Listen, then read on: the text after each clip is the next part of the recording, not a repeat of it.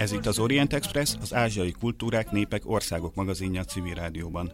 Salád Gergely vagyok, szerkesztőtársammal, Günzberger Dórával együtt üdvözlöm a hallgatókat. Kína és az Európai Unió kapcsolatai sokáig kifejezetten jók voltak, a két térség számos területen együttműködött, egymás fontos kereskedelmi partnereivé váltak, és komolyabb konfliktusok nem terhelték a viszonyt. Az utóbbi egy-két évben azonban ez megváltozott, és Európában egyre többen riválisként vagy fenyegetésként tekintenek Kínára. Kína már nem csak német autókat vesz, hanem komplet gyárakat is, miközben a kultúra, oktatás, tudomány területén is igyekszik pozíciókat szerezni. Mindenre az európai szereplők is reagálnak, de egységes válasz egyelőre nem született. Az Orient Express mai adásában a kínai-európai és azon belül elsősorban a kínai-német kapcsolatokról beszélgetünk, de szó lesz a kínai puha erőről, a magyar-kínai kulturális együttműködésről és a két világ közötti kommunikációs problémákról is. Vendégünk Révész Ágota sinológus, színházi szakember, volt kulturális diplomata, aki jelenleg a Berlini Műszaki Egyetem kutatója. Felhívjuk hallgatóink figyelmét, hogy az Orient Express adásai nem csak a Civil Rádió FM 98-on hallgathatók, hanem az interneten is, az expressorient.blog.hu oldalon, továbbá a Soundcloudon, az iTunes-on és a különböző podcast alkalmazásokban, ahol az Orient Express névre érdemes rákeresni. Üdvözöljük tehát a stúdióban Révész Ágotát, akivel a kínai kulturális nyomulásról, puha erőről, kínai-német kapcsolatokról fogunk beszélgetni. Amikor megkérdeztem, hogy mivel foglalkozom mostanában Berlinben, azt írtad, hogy Kína kompetencia program kifejlesztésén dolgozol a Német Oktatási Minisztérium támogatásával. Mi az a Kína kompetencia? Mi fánterem ez a dolog? A Kína kompetencia, hát ez most Németországban egy uh, sláger téma, de először hadd pontosítsak, nem engem támogat a Német Kulturális Minisztérium, bár ez rendkívül szép lenne, igen, hanem a Technische Universitätet, tehát a Műszaki Egyetemet Berlinben. Egy nyílt pályázat volt arra, hogy a német egyetemek valahogy próbálják a saját hallgatóságukat, illetve a állományukba tartozó embereknek a Kína kompetenciáját növelni, erre lehetett pályázni, ezt az az egyetem, ahol én most vagyok, megpályázta. Van ott egy Kína központ, amely már 25 éve létezik. Eredetileg Kína technika tudomány történetével foglalkozott, most azonban ráfeküdt erre a Kína kompetencia programra. És ez mit jelent, hogy megtanul a kínai itt, vagy? itt dolgozom, ezen a projekten dolgozom most én. Ez ez nem jelenti azt, gyakorlatilag egyáltalán nem jelenti azt, hogy kínaiul meg kell tanulni, lehet nyelvtudás nélkül is Kína kompetensnek lenni, ezt látjuk sokszor. Nyilván a nyelvtudás előny és segítség. Nyelvtudás hiányában az ember megmarad azért egy ilyen komfortzónán belül, tehát érdemes a nyelvvel foglalkozni, akkor is, hogyha valaki nem jut el nagyon messze a kínaiban, bár a kínai beszélt szinten nem egy nehéz nyelv, minden mende mondva ellenére az, azt kell, hogy mondjam. A más véleményen vannak. E, igen, az, azt is el tudom képzelni, de tehát nem, tehát kínaiul is meg lehet tanulni kommunikációs szinten, de nem ez a lényeg. A Kína kompetencia az alapvetően arról szól, hogy az embereknek egy kicsit többet kellene tudniuk Kínáról, el kéne tudniuk helyezni Kínát a térképen. És nem csak a térképen, hanem a mai globális kontextusban. Tehát tudni kéne az, hogy Kína honnan jött, hol van most, és merre akar tovább menni. Ez gyakorlatilag az összes emberre egyaránt vonatkozik, hiszen azt kell, hogy mondjam, hogy a kínaiak úgy az átlagember szintjén sokkal, de sokkal Európa kompetensebbek, vagy nyugat kompetensebbek, mint mi. Tehát ők egyszerűen nem tudnak bennünket kikerülni, ő rájuk rá lett öntve ez az egész valamikor úgy tulajdonképpen végig az utóbbi 150 évben, ránk meg nem. Tehát mi nem tudjuk hogy Kínát eszik vagy isszák, rengeteg előítélet van, rengeteg sztereotípia van Kínával kapcsolatban, és hát egyszer csak van ez a nagy rémület most mindenhol, legalábbis én ezt Németországban tapasztalom, hogy hirtelen jött egy sok, hogy jaj, Kína mindjárt itt van. És akkor, amikor ezt kérdezik tőlem ott Berlinben, akkor én mindig azt mondom, hogy nem itt, vagy nem, nem itt mindjárt, hanem hogy már itt van az ajtón belül, tehát hogy ezt úgy kéne valahogy elképzelni, hogy már egy kicsit elkéstünk. Már úgy 20-25-30 évvel lekéstük igazán azt, amikor ezt kellett volna. Egyetemi szinten a Kína kompetencia azt jelenti, hogy a, az egyetem munkatársait és hallgatóit próbáljuk kínai projektekre, kínai együttműködésekre, Kínával kapcsolatos kérdésekre, ezek lehetnek a legkényelmetlenebb kérdések, kínai tárgyalásokra, döntéshelyzetekre felkészíteni. És azt gondolom, hogy ez ma elengedhetetlen. Milyen elemei vannak a Kína kompetenciának? A, a Kína kompetencia az Először is próbálnám inkább definiálni, hogy mi nem. Tehát a Kína kompetencia az nem sinológia. Nem tudományos foglalkozás Kínával. Én, mint sinológus, neked, mint sinológusnak be kell, hogy valljam töredelmesen, hogy én tulajdonképpen nem is hiszek a sinológiában, vagy ebben, amit úgy hívunk, hogy area studies, mert, mert ahogy egy kollégám Berlinben mondta, hogy Kína ország, és nem egy tudományág. Tehát igazán, ha jobban megnézzük, akkor a sinológiának még a maga sinológiai szakszókincse is alig-alig van meg, e, tehát mi küzdünk valamivel, ami alapvetően egy erősen kolonialista elképzelés, és ami most töredezik széjjel. És persze, ha engem valaki megkérdez, hogy én mi vagyok, azt mondom, hogy sinológus, amire mindenki néz egy nagyot, megpróbálom elmagyarázni, hogy Kínával foglalkozom, és akkor azt a hamis képet keltem, hogy én mindent tudok Kínáról, ami nem létezik, és erről most már azért cikkek jelennek meg, hogy hát ez egy hülyeség. Tehát nekünk tulajdonképpen nem még több Kína kutatóra van szükségünk, hanem sokkal inkább van szükségünk olyan emberekre, akik, akik valami egyebet csinálnak, és amellett ismerik még Kínát is. Tehát nagyon jó villamosmérnök, nagyon jó programozó, elképesztő jó politikatudós, iszonyú jó szociológus, és amellett még Kínával is foglalkozik. Nyilván ennek vannak szintjei, nagyon-nagyon sok szintje. A Kína kompetencia az azt gondolom, hogy alapvetően ezt jelenti, csak nyilván egy olyan formában, ami több ember számára beemelhető. Tehát a Kína kompetencia tulajdonképpen egy tájékozódási segítség ahhoz, hogy az ember ma a saját tudományágán belül, de Kínával együtt, tehát Kínát a perspektívába beemelve érdemben mozogni tudjon. Eleve nagyon nehéz ezen a területen mozogni, mert maga az, hogyha én azt mondom, hogy a kínaiak valamit így vagy úgy csinálnak, az egy veszélyes terület. Tehát akkor én belebolyongok egy mocsárba, mert hogy én ugye sztereotipizálok, nem tudom, eszenciál, eszencializmus ördöge kerített engem hatalmába, ami egy nagyon csúnya szó. Tehát az eszencializmus ma Nyugat-Európában egy szitok szó tényleg. Tehát én nem szabad, hogy eszencialista legyek, mert az egy nagyon csúnya dolog.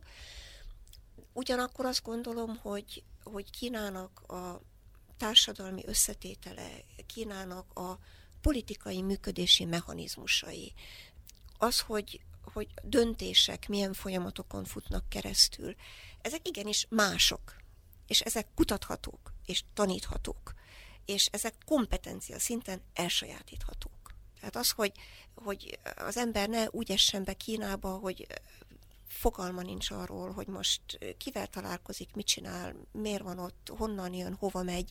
Megengedhetetlen. Név nélkül hadd mondjak egy történetet. Professzor, magyar professzor látogat Shanghaiba, szeretne tudományterületén belül találkozni kollégákkal. Kérdeztem, hogy van-e valami elgondolás, hogy milyen együttműködést szeretne azt mondta, hogy hát ő nem tudja, hát valami együttműködést itt mégiscsak izé, leláthatólag, tehát ő úgy volt vele, hogy hát ugye mi magyarok nagyon jók vagyunk ezen a területen. Oda vittem két kínai professzorhoz, akik frissen jöttek haza Stanfordból, és olyan laboratórium volt a fenekük alatt, amilyen egész Magyarországon nincsen, egy darab se. És megkérdezték, hogy mit tetszik akkor akarni.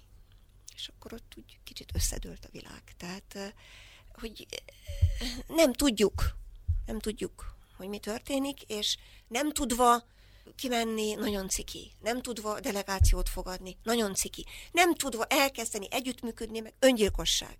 Ennyire egyszerű.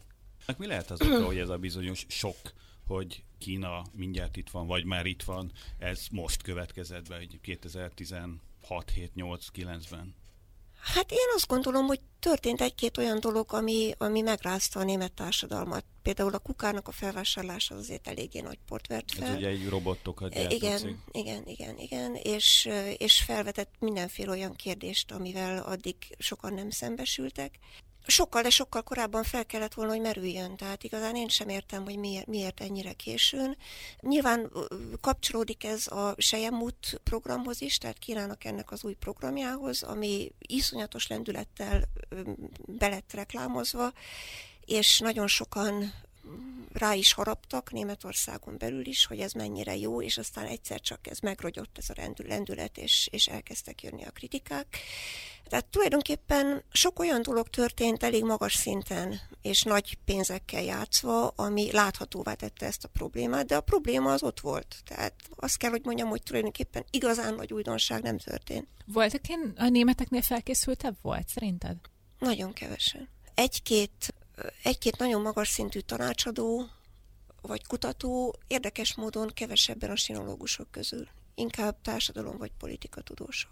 Ja, az az érdekes, hogy a németek a nyugati világból az elsők között jelentek meg Kínában, az 1980-as években oda települt a Volkswagen, hát hatalmas bizony, befektetések, tehát az ember azt gondolná, hogy ha valaki tényleg ismeri a kínaiakat, pontosan tudja, hogy mit akarnak, mit csinálnak, mik a szándékaik, akkor azok a németek, elsősorban a, a német gyáripar mégis úgy tűnik, hogy nem, nem csak az egyetemi világ, hanem a, a német gazdasági szereplők is hirtelen megijedtek. Meg voltak ők vezetve évtizedeken keresztül? Hát, nem, se, nem, nem, nem voltak ők megvezetve. Egészen egyszerűen nem, nem láttak tovább túl a saját közvetlen érdekeiken. Tehát nem kell ezt túl mitizálni szerintem. Hát a Volkswagen az azt látta, hogy neki holnap mekkora profitra van szüksége, és, és ő nem nézett holnap utánig, hát miért nézett volna? Tehát a Volkswagen nem, nem gondolkozott olyan léptékekben, hogy az, hogyha ő kitelepíti a gyártását Kínába, az milyen munkaerőpiaci, társadalmi, egyéb, akár diplomáciai változásokhoz fog vezetni Kínával. Hát a Volkswagennek ez tulajdonképpen nem is volt a dolga. Hát a Volkswagen egy profitorientált cég, aki működött mindig az adott helyzetben azokat a döntéseket meghozva, amik a profitot biztosították. A probléma az az, hogy hát nem volt egy nagyobb struktúra ennél, és tulajdonképpen a mai napig sincs. Melyik azok a területek, ahol Kína most már tényleg vetétás lett? Tehát például hazavághatja a német ipart Kína? Haza. De, de nem úgy, ahogy mi elgondoljuk. Tehát Kínában nagyon erősen működik a hosszú távú tervezés, és nagyon komolyan dotálja az állam azokat a cégeket, akik nem holnapra, az előbbi metaforánál maradva, vagy nem a jövő évre termelnek, hanem 20 év múlvára kutatnak. Ami azt jelenti, hogy Kína nem fogja hazavágni a német hagyományos benzin vagy ilyen üzemű autókat.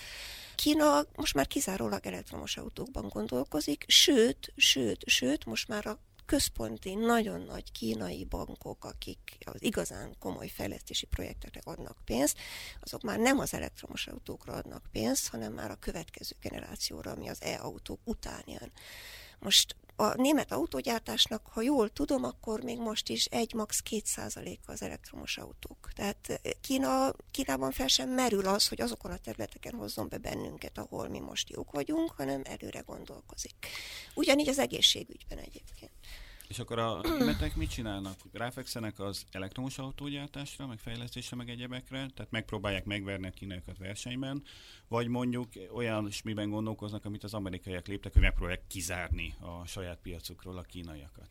Hát én azt gondolom, hogy talán mindkettő ezt én nem látom át elég jól, de, de nagyon lassú. Hát a német reakciók rendkívül lassúak sajnos. Tehát az a baj, hogy ugye egy vállalatnak is a természetes működése ma nem teszi azt lehetővé, hogy azt mondjuk, hogy akkor most mi csinálunk két vagy három vagy öt veszteséges évet, mert majd 15 év múlva behozzuk. Tehát ez nincs benne a rendszerben. És, és hát így tulajdonképpen mindig ilyen évről évre adok, kapok, mit, merre, hogyan. Nem látom eléggé, eléggé rugalmasnak sajnos a német rendszert. Ott, ahol lakom Berlinben, a Rathaus Steglici metró megállónak azt a közbülső szintjét, ahol az üzletek vannak, azt konkrétan három éve újítják fel. Tehát én három teljes éve nézem ezeket a bedeszkázott falakat, amik mögül néha jön ki hang, többnyire nem, és tele van tapaszozva az összes, hogy a várakozás megéri, meg majd itt majd milyen szép virágüzlet nyílik, és egyszerűen nem bírnak a végére jutni. Kínában, hogyha egy ilyen üzletsort három hét alatt nem húznak fel, akkor botrány van, tehát akkor valaki megy a munkájából, tényleg. Tényleg. És nem azt mondom, hogy hogy Kína annyival jobb, hanem hogy teljesen más prioritások vannak, és teljesen más más alapokon nyugszik a munkaszervezés, a döntések, tehát alapvetően másképpen működik a két társadalom.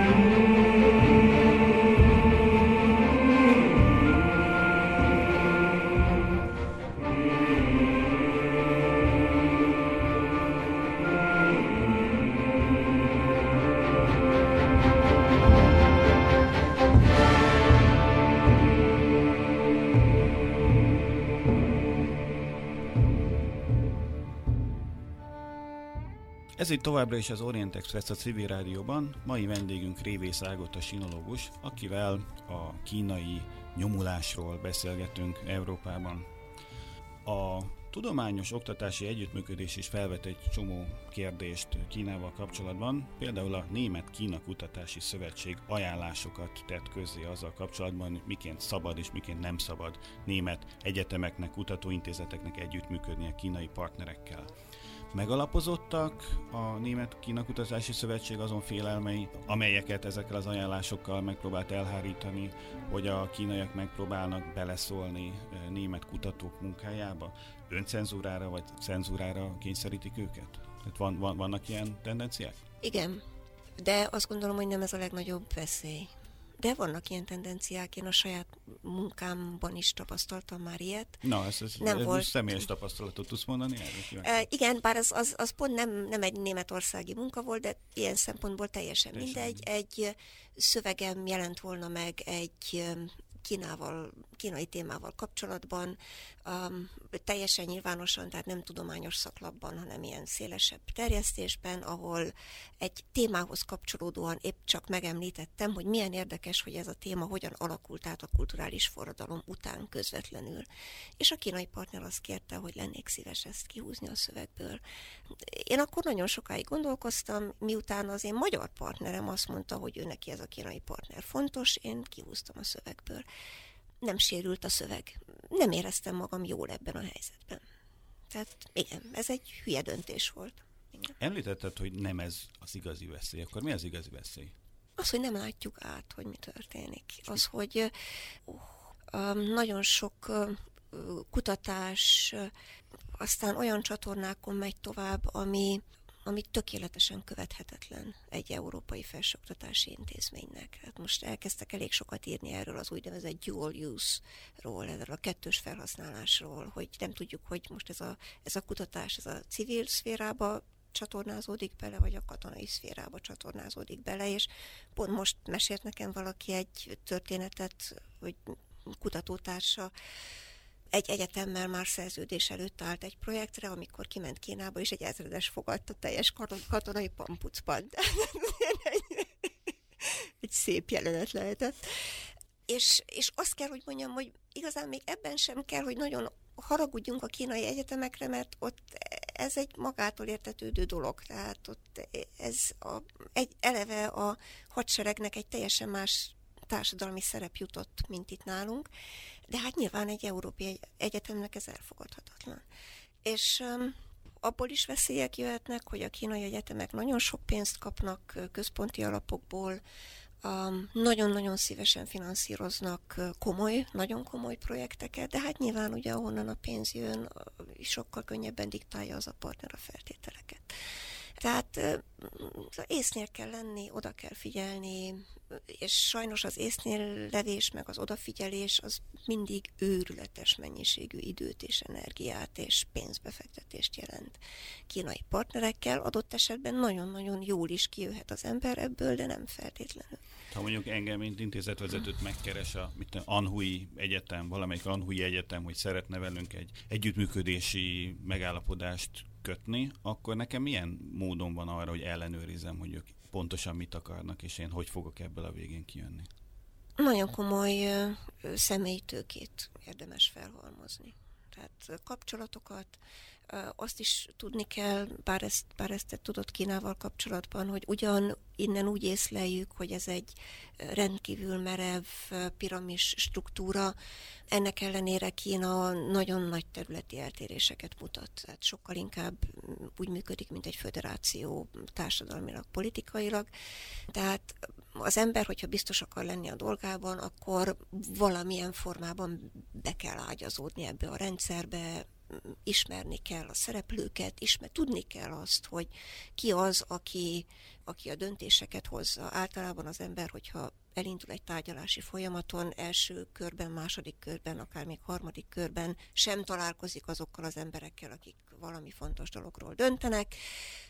El kell jutni oda, mert addig nincsen semmi. Addig a, az alatta lévők még csak igent vagy nemet sem fognak mondani a dologra véglegesen. Viszont, hogyha az embernek megvan ez a kapcsolati tőkéje ott, akkor már azért eléggé biztos lehet benne, hogy, hogy nem kerül nagyon rossz helyzetbe. Ezeket a dilemmákat, amikről eddig beszéltünk, tehát például az, hogy hogyan kerül felhatár, vagy felhasználásra egy, egy európai kutatás, ezeket a kínaiak értik? Tehát, hogy ez számunkra problémás lehet? Nem feltétlenül pontosan ez a, hogy mondjam, ez is a Kína kompetenciához tartozik. Hogy ez egy olyan dolog, amiről, amiről muszáj lenne beszélni. Sőt, muszáj lenne elkezdeni beszélni, hiszen ez tulajdonképpen most kerül először ennyire nyíltan az asztalra. És, és nagyon sokszor azzal kell kezdeni, hogy el kell mondani nekik, hogy nekünk ez probléma. És nyilván viszonosságot is kell várni, tehát meg is kell hallgatni azt, hogy ők erre mit mondanak, és és nem feltétlenül fognak ők demagóg érvelni. Tehát azt is el kell fogadni, hogy ennek ez egy nagyon-nagyon sokrétű probléma. Mint ahogy általában minden ilyen nagyobb, nagyobb fajsúlyú dolog rendkívül összetett Kínával kapcsolatban. Lehet Kína kompetencia. És van a kínaiaknak olyan mestertervük, egy olyan stratégiájuk, ami a nyugati tudományt meg a egyetemi szférát érinti? Tehát az összes felsőoktatási tudományos szereplő az játékos egy nagy kínai játszmában, vagy ezek ilyen spontán folyamatok, hogy egyre több a kínai diák, aki érdeklődik a külföldi egyetemek iránt, egyre nyitottabbak a kínai egyetemek is, szeretnek ugye a, a egyetemi elvtársak is külföldre utazni, ott vacsorázni, meg fényképezkedni, meg egyebek. Tehát itt egy mestertervnek a része ez az egész kínai nyomulás, vagy pedig inkább egy spontán folyamatról van szó. Hát én azt mondanám, hogy is-is, bár a mestertervet nem akarnám démonizálni. De hát azt tudjuk, hogy hogy a kínai kormány, kommunista párt hosszú távban gondolkozik. Hát, első állomás az a 2025, de hát aztán jön a 2049, ugye a népköztársaság száz éves fennállása. Tulajdonképpen addigra, ha a kommunista pártnak a tempírozása jól sikerül, akkor addigra Kínának világelsőnek kellene lennie. Ez valahol a társadalmi konszenzus is. És, és igazán ők versenyt futnak az idővel most. Tehát ez a kommunista pártnak a túlélését is biztosítja. Ha ez nem sikerül, akkor baj van. Tehát itt, itt ez egy olyan verseny, ahol csak aranyérem van. Ilyen értelemben, igen, ilyen értelemben valóban az egész ország rá van állítva erre a célra. De hát nyilván, ahogy mondtam is, ahogy területileg is, intézményileg is, és aztán egyénekre lebontva is, ez teljesen másképpen működik. Tehát Kínát én soha nem észleltem egy agymosott népnek.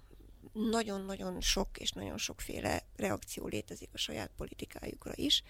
Én azt gondolom, hogy nagyon nagy hiba alapvetően félelemmel, meg gyanakvással hozzáállni egy kutatóhoz csak azért, mert Kínából jön.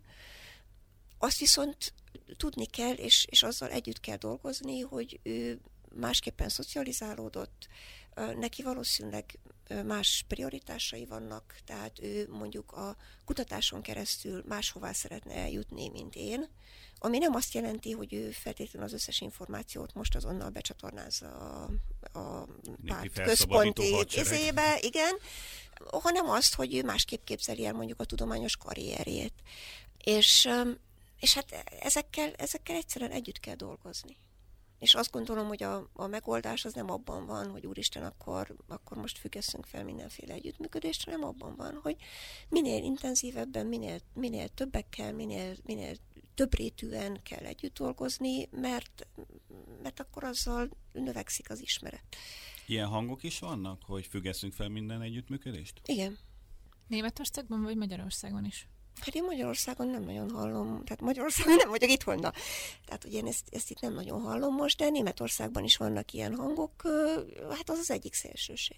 Hát ott is van túlik, tehát egy eléggé extrém paletta az, az is, ami ott van, az is, ahogy Kínát látják, annak is megvannak a szélsőségei nyilván, ezek a szélsőségek itthon is megvannak. Hát a szélsőségek azok mindig szélsőségek, az igazság az mindig valahol középen van elszórva. Mondjuk egy német egyetemi vezetőnek van bármiféle elképzelése arról, hogy mi is ez a Kína dolog, és mit akarnak ezek? Tehát nem van, feltétlenül. Nem feltétlenül. Van akinek igen. Aki, aki mondjuk ilyen Kína affin, vagy politikailag egy kicsit tájékozottabb, esetleg úgy érzi, hogy most ezzel a lendülettel, ahogy Kína bekerült az egyetemi közbeszédbe, a, neki is tájékozottnak kell lennie, most akkor megpróbál kialakítani egy úgynevezett Kína stratégiát. Ez például most alakul nálunk az egyetemen, tehát ilyen nem volt. És még csak abban sem vagyok biztos, hogy ezt feltétlenül Kína stratégiának kell hívni, inkább, inkább annak, hogy ha bizonyos nagyon problémás dolgok felmerülnek, akkor arra, hogy reagál az ember.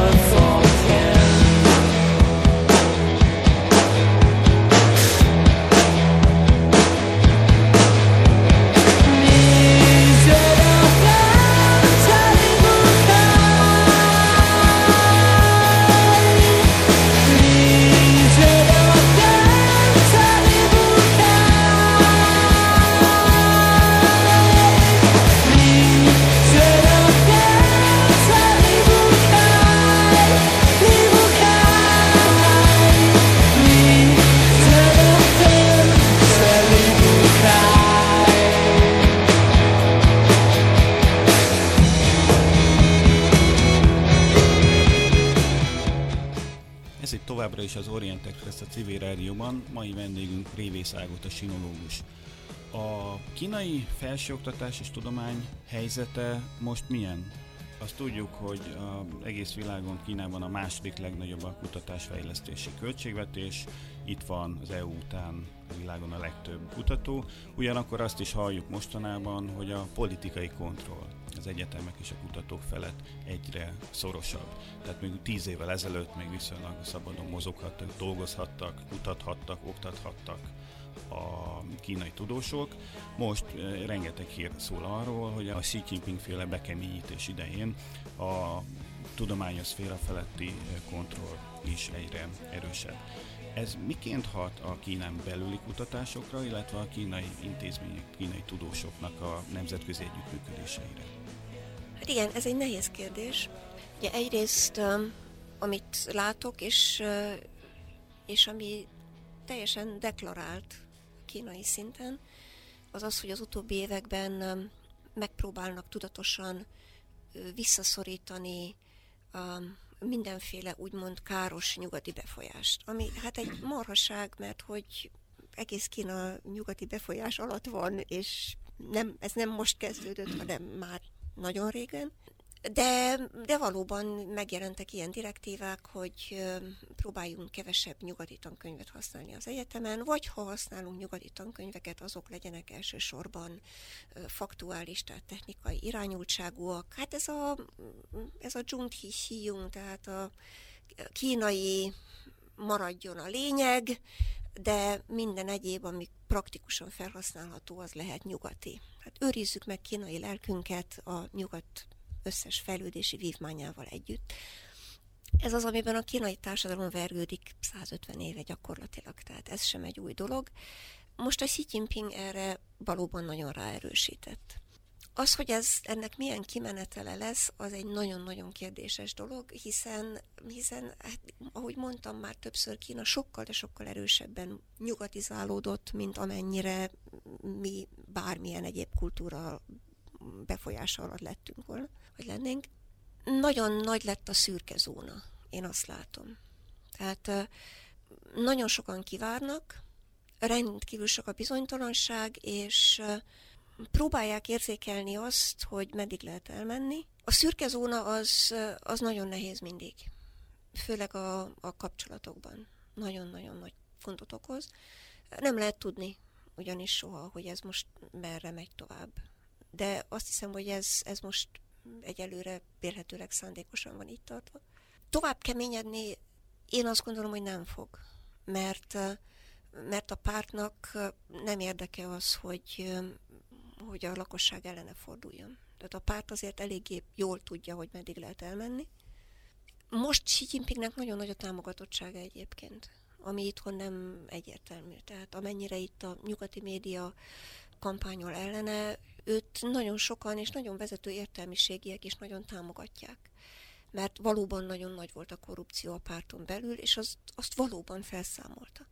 És ő belőle gyakorlatilag egy ilyen Mátyás király figura kerekedett mostanra Kínában. Ugye az emberek helyi szinten, és hát itt ezer kilométerekről beszélünk, helyi szinten azt látták, hogy a helyi vezetők korruptak, most meg a helyi vezetőknek a tyúk szemére lett lépve, és most már nem korruptak, vagy lelettek cserélve hála Mátyás királynak. Tehát ez tulajdonképpen egy tökéletesen logikus visszacsatolási rendszer, tehát nem, nem gondolom, hogy, hogy ez megfordulna. Ezzel sajnos együtt járt ez a, ez a szellemi propaganda kampány, hogy, hogy maradjunk meg kínainak, és, és legyen Kína, ezzel együtt, ugye ehhez csatlakozik, amiről eddig is beszéltünk, legyen Kína a világvezető országa, vezető népe. Ez mondjuk egy konkrét együttműködést egy kínai kutatóval nem nehezít meg, hogy mondjuk társadalomtudományok területén, ami ugye politikailag érzékeny, lehet közös kutatást végezni egy, egy kínai kutatóval, miközben neki ugye igazodnia kell az otthoni ideológiai elvárásokhoz is? Lehet közös kutatást végezni, bármit lehet, természetes. De úgy, hogy annak értelmes legyen. Igen, úgy is.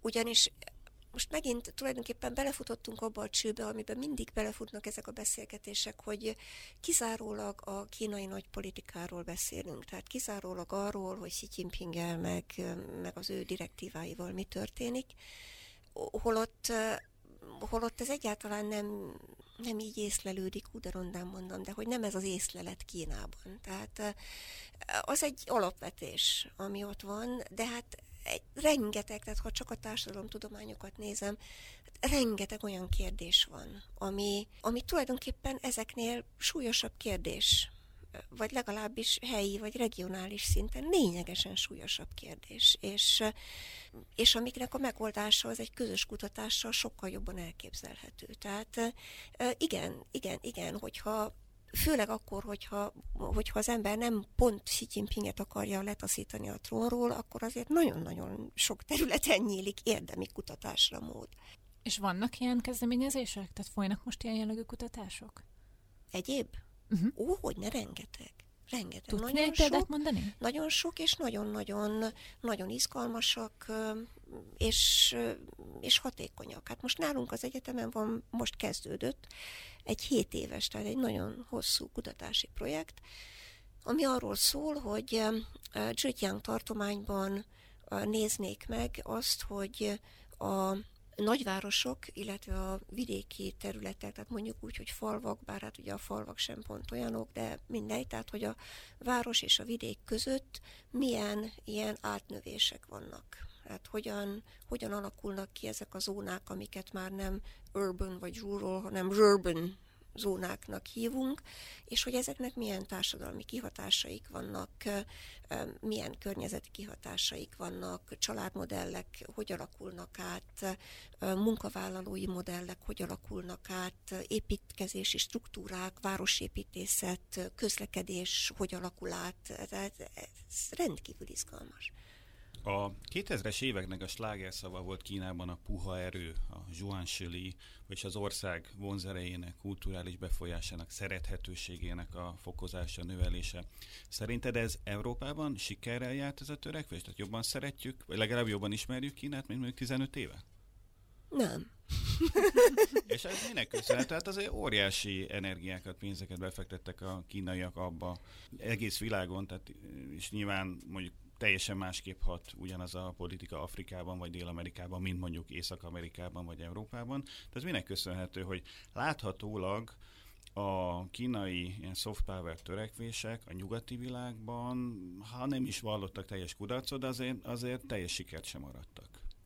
Hát nem. Nem, ugye eleve a, most a Konfuciusz intézetek is nehéz helyzetbe kerültek. Miért? Hát az nyilván szerintem tudja a hallgatóság is, hogy az utóbbi időben, utóbbi években több Konfuciusz intézetet bezártak világszerte, vagyis hát az európai vagy, vagy amerikai, kanadai egyetemek felbontották a szerződést. Ugye eleve a Konfuciusz intézeti struktúra az egy kicsit más, mint a többi kulturális intézet volt eredetileg, mint például a Goethe intézet, vagy nálunk a Palassi. Tehát a Konfuciusz intézetek azok mindig egyetemekbe települnek be, és egyre több negatív hang jött, ami, amelyeknek egy része jogos volt. Ugye egyrészt, amit leg, leggyakrabban olvasunk, az az, hogy kémtevékenységet folytatnak a Konfucius intézetek. Én ezt mondjuk nem venném annyira komolyan, erről nem is tudok semmit. De amit látunk, az az, hogy ha egy egyetemnek nincs pénze egy sinológia tanszéket megcsinálni, akkor kap egy Konfucius intézetet, amelyik ellátja nyelvoktatással, viszont ugyanakkor nyilván a Konfucius Intézet teszi kezébe a kutatást is, és ilyen formán mégiscsak befolyásolja ideológiailag azt, hogy milyen Kína kutatás folyjon az adott egyetemen. Egy másik kritika, amit szintén jogosnak tartok, az az, hogy a Konfucius intézetek ugye az egyszerűsített írásjegyeket oktatják, tehát a népi kínai írott nyelvet oktatják, ilyen módon kizárva Tajvant, kizárva Hongkongot, Makaót, illetve a legtöbb amerikai, kínai kiadványt. Tehát nehéz, nehéz ez a Konfucius intézeti struktúra, hogyha nem az oktatást nézem, hanem a kultúrát, akkor azt kell, hogy mondjam, hogy a Konfucius intézetek tulajdonképpen megkésve léptek a piacra. Tehát akkor léptek a piacra, és akkor kezdte Kína kifejleszteni az egész Konfucius Intézet hálózatot, amikor már ez az egész egy kicsit elfáradt világszerte. Hát igazán azt kell, hogy mondjam, hogy, hogy a Goethe intézetek is már fáradtak, vagy legalábbis próbálják nagyon átstruktúrálni magukat, mert az a korábbi munkamódszer, amit ők, ők is, mi is csináltunk, hát én is csináltam, praktikusan nekem ez volt a dolgom részben, hogy mi kivisszük azt, amit mi a legszebbnek, legjobbnak, legreprezentatívabbnak tartunk a magyar kultúrából. Tehát kiöntjük Kínába a magyar kultúra színe javát, hogy végre a kínai közönség megismerjen bennünket. Ez egyszerűen nem működik. Tehát az ottani közönség másra fogékony, nem érti azt, amit, amit mi nagyszerűnek tartunk, nem úgy tartja nagyszerűnek, nem arra van szüksége. Tehát nem lehet kiállni valamivel, és mellé még egy kötetnyi ismeretanyagot prezentálni, hogy megértse a közönség, hogy nekünk ez miért fontos. Tehát ez, hogy mi mi egyszerűen kihelyezünk dolgokat, ez nem megy, és most már a, a kulturális intézetek világszerte sokkal inkább a kooperatív struktúrákat próbálgatják, tehát együttműködni helyi partnerekkel, együttműködni, együtt csinálni dolgokat, a helyi partnereknek a helyszínein. Igazán én azt gondolom, hogy már az intézetek, tehát ez a rendszer, hogy van egy háza a magyar kultúrának, e, ez is elavult. Nagyon szép, de elavult.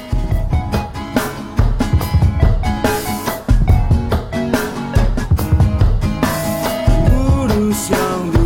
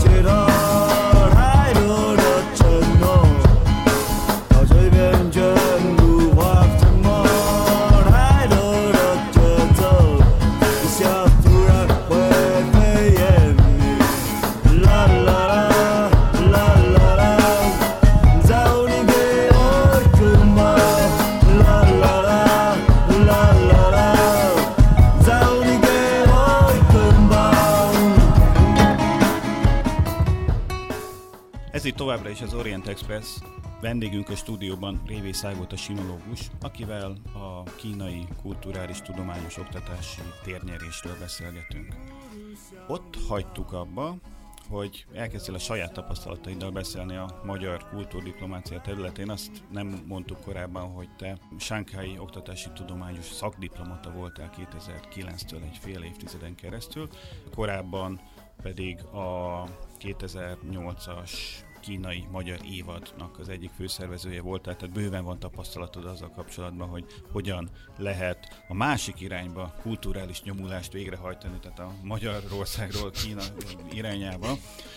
Ugye említetted, hogy ezek a, a, van egy épületünk, ahol nem tudom, magyar néptánc csoport táncol, vagy magyar énekesek énekelnek, ez már nem igazán menő, ez erre nem feltétlenül fognak harapni. De akkor honnan lehet megközelíteni? Hogyan lehet a, a helyi szereplőkkel együttműködni? Milyen tanácsot tudnál adni mondjuk az utó, a mostani sánkhái vagy pekingi utódodnak, ha olyan? Szerintem ők tudják, sőt, vélhetőleg, vélhetőleg sokkal jobban tudják, mint én, mert ők vannak most ott kint a harctéren, és az embernek főleg Kínával kapcsolatban nagyon-nagyon napra késznek kell lennie, tényleg. Hát évente változik, változnak a piaci igények, és változik minden, változik az, hogy mi az igazán trendi, tehát nagyon-nagyon gyorsan változik az egész társadalom. De amit én mindig is próbáltam, és ha lehetne most is próbálnék, az mindenképpen együttműködések, ha kultúráról beszélünk, akkor művészeti intézmények között például, és művészeti oktatóintézmények között. Az a generáció a létező legfogékonyabb. Tehát ha sikerül mondjuk egy közös színházi projekttel, ugye a színház az én területem, egy közös színházi projekttel megérinteni a lelkét ott a gyerekeknek. Egyszerűen csak, mert, mert hogy csinálnak valamit közösen velünk, és egyszer csak valami fontossá válik az ő számukra, ami egy magyar névhez kötődik, akkor már van valami, van valami bennük Magyarországhoz kapcsolódóan. Ez az ex-katedra bemutatkozás, akkor is, hanem oktatás, hát végül is mégiscsak van valami, valami oktató jellege, ami régen volt, az tényleg nagyon, nagyon nem hatékony. Tehát azzal nem lehet megfogni embereket. Hogyha, hogyha valamit közösen velünk csinálnak, azzal lehet megfogni. És minél fiatalabbak, annál jobb. És ez hogy viszonyul az állami kerethez? Mert nyilván ezek a kulturális intézetek, amikről eddig beszéltünk, ezek mind állami ernyő alatt működnek. Tehát akkor ezt az egészet, ha jól értem, akkor kivennéd az állam keretei közül? Tehát inkább az intézmények közötti kooperáció az, aminek hatása tud lenni? Nem feltétlenül vennem, venném ki az állami keretek közül, mert vannak olyan rendezvények is, vagy vannak olyan részvételek is, amelyek szükség szükségeltetik azt, hogy legyen egy, egy állami intézmény mögöttük. Tehát ilyen nagy formátumú részvételekre gondolok például, mint ilyen nemzetközi nagy filmfesztiválok, zenekari fesztiválok, ilyesmi, tehát az, az nem megy egyébként. De intézményi kooperációt én például mondjuk egy olyan struktúrában képzelnék jól el, hogy lehet pályázni. Tehát lenne egy olyan központi alap, ahova, de ilyenek vannak egyébként, ilyen struktúrák már léteznek ahova bepályázik a két intézmény egy közös projekttel, és akkor go, és akkor nyilván, ha mondjuk színházról beszélünk, akkor azt megturnéztatják Kínában, meg körbe Európában. Van olyan ország, amelyik ezt jól csinálja? Amely mondjuk Magyarországgal hasonló súlycsoportba tartozik, és kifejezetten kifejlesztett ilyen jó gyakorlatokat, hogy hogyan népszerűsítse a saját kultúráját Kínában? Vagy ez, ez, ez mindenkinek gondot okoz? Ez mindenkinek gondot okoz. Ez mindenkinek gondot okoz, mert, mert hát eleve nagyon nehéz látszani. Tehát egy, egy iszonyatosan nagy piacról beszélünk, ahol, ahol nagyon-nagyon komoly piaci szereplők vannak már, tehát oda, oda betörni úgy, hogy az ember látszon is, hát tehát mi iszonyatos pénzekkel vittünk ki nagyon nagy formátumú dolgokat, és egyszerűen eltűnt. Tehát mint amikor az ember így belecsepegteti a tengerbe, eltűnik. Hát nagyon-nagyon-nagyon nehéz.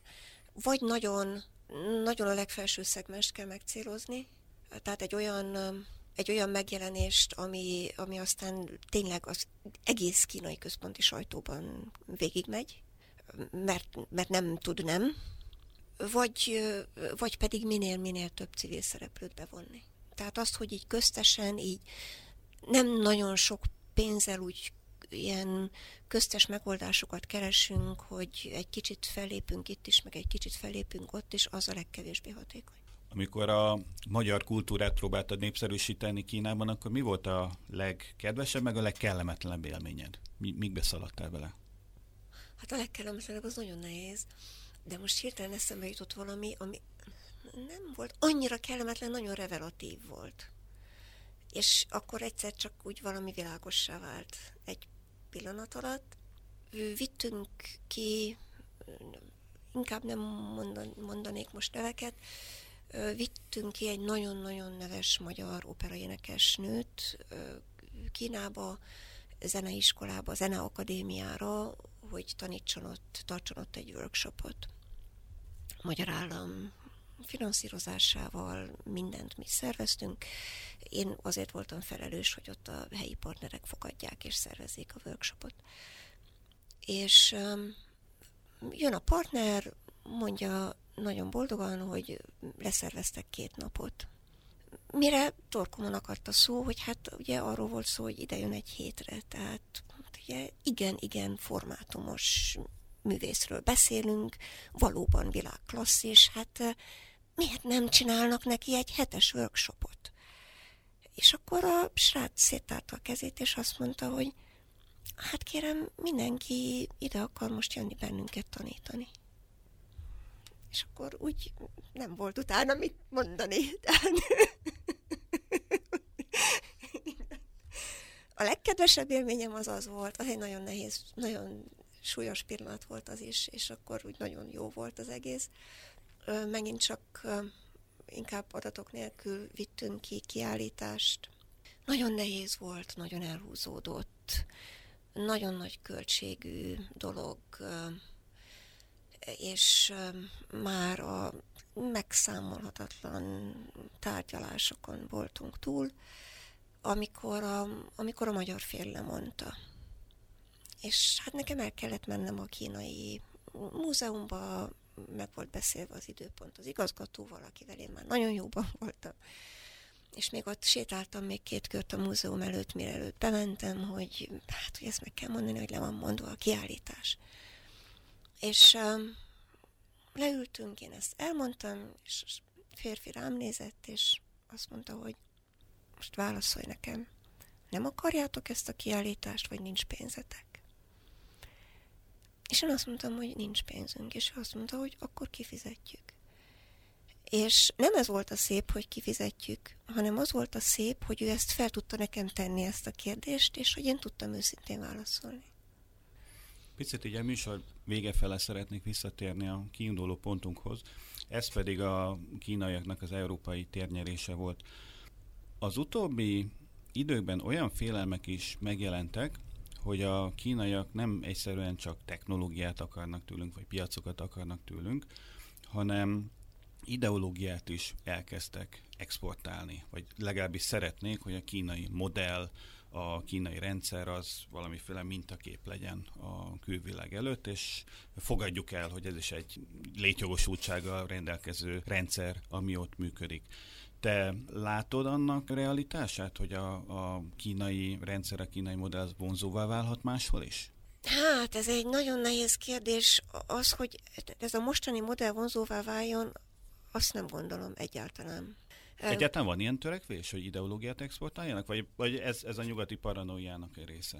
Van törekvés, hogy ideológiát exportáljanak kevésbé hozzánk, inkább Af- Afrikába meg ugye megy ott széjjel Dél-Kelet-Ázsiában. Ugye most a Sejem út kapcsán rendkívül sok oktatási projekt indult el, és hát valami döbbenetes mértékben emelkedett például az Indonéziából Kínába érkező vendéghallgatók száma. Tehát nagyon-nagyon-nagyon fölszaladt.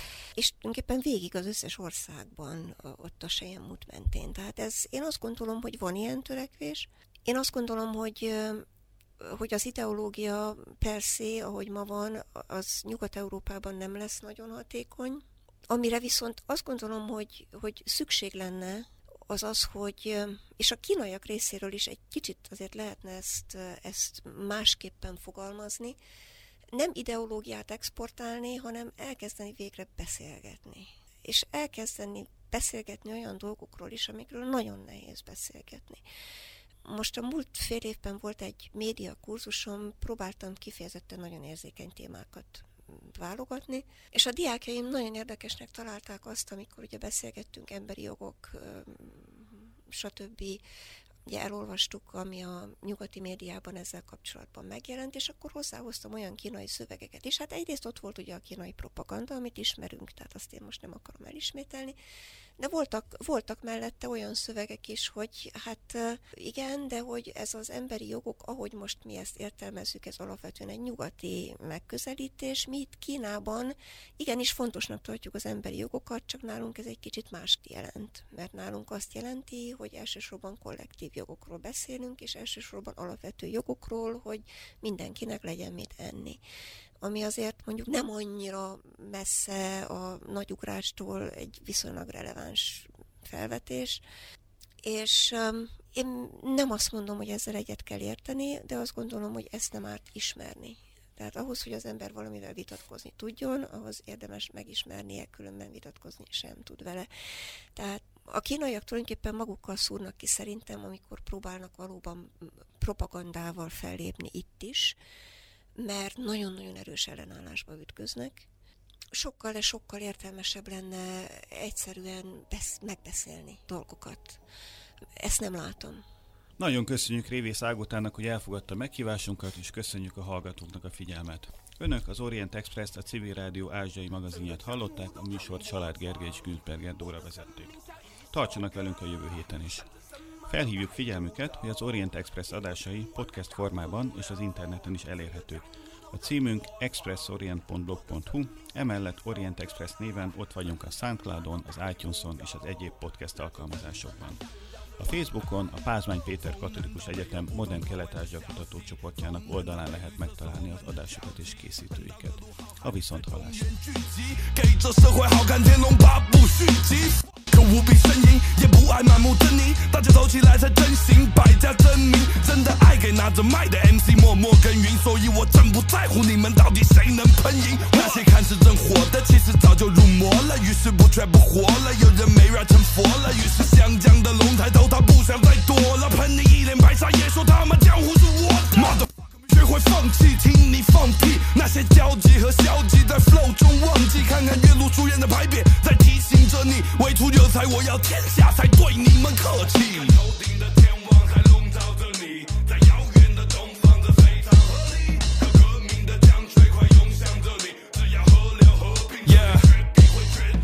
黄金也买不走我的义气，时间它带不走我的兄弟。暴风雨就像是对我的洗礼，要带着我们的将军擦一面旗。把那些敌人全都杀光，远走他乡。混沌的圈子看清你的四面八方，哪有人就哪有江湖，相知相扶，为前人点上香烛。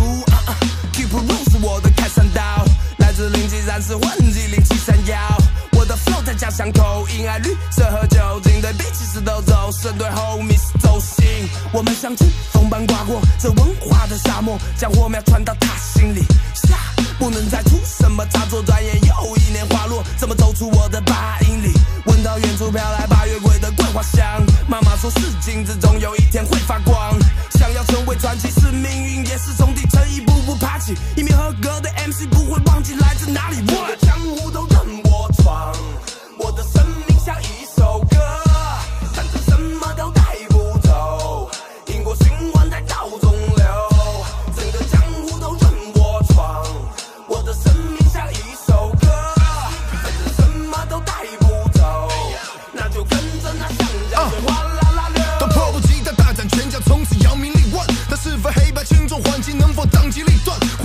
江一代，可从小以此为荣。江湖中自成一派，再不管红或没红。当机会和危险都伺机而动，通宵达旦，要沉住一口气，雷打不动，才能划算。都想从中受益，但也难免受气。可数不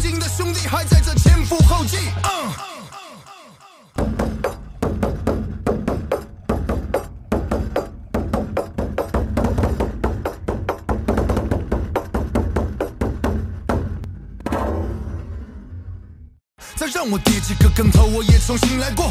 真英雄不会被突如其来的浪埋没。为爱过又错过的姑娘点个赞。江湖儿女的多情和不羁怎能剪得断？切莫急功近利，小心前功尽弃。做你想做的自己，可不能全凭运气。要专攻我的术业，而去告别那些负面。不只为我的物业，也为你们听的故事。江湖路远，不见月黑风高。学海无涯，我只求无出此道。那天地山水，真心都日月可见。用槟榔配烟，所以法力无边。整个江湖都任我闯，我的生命像一首歌，反正啥子都带不走，因果循环在道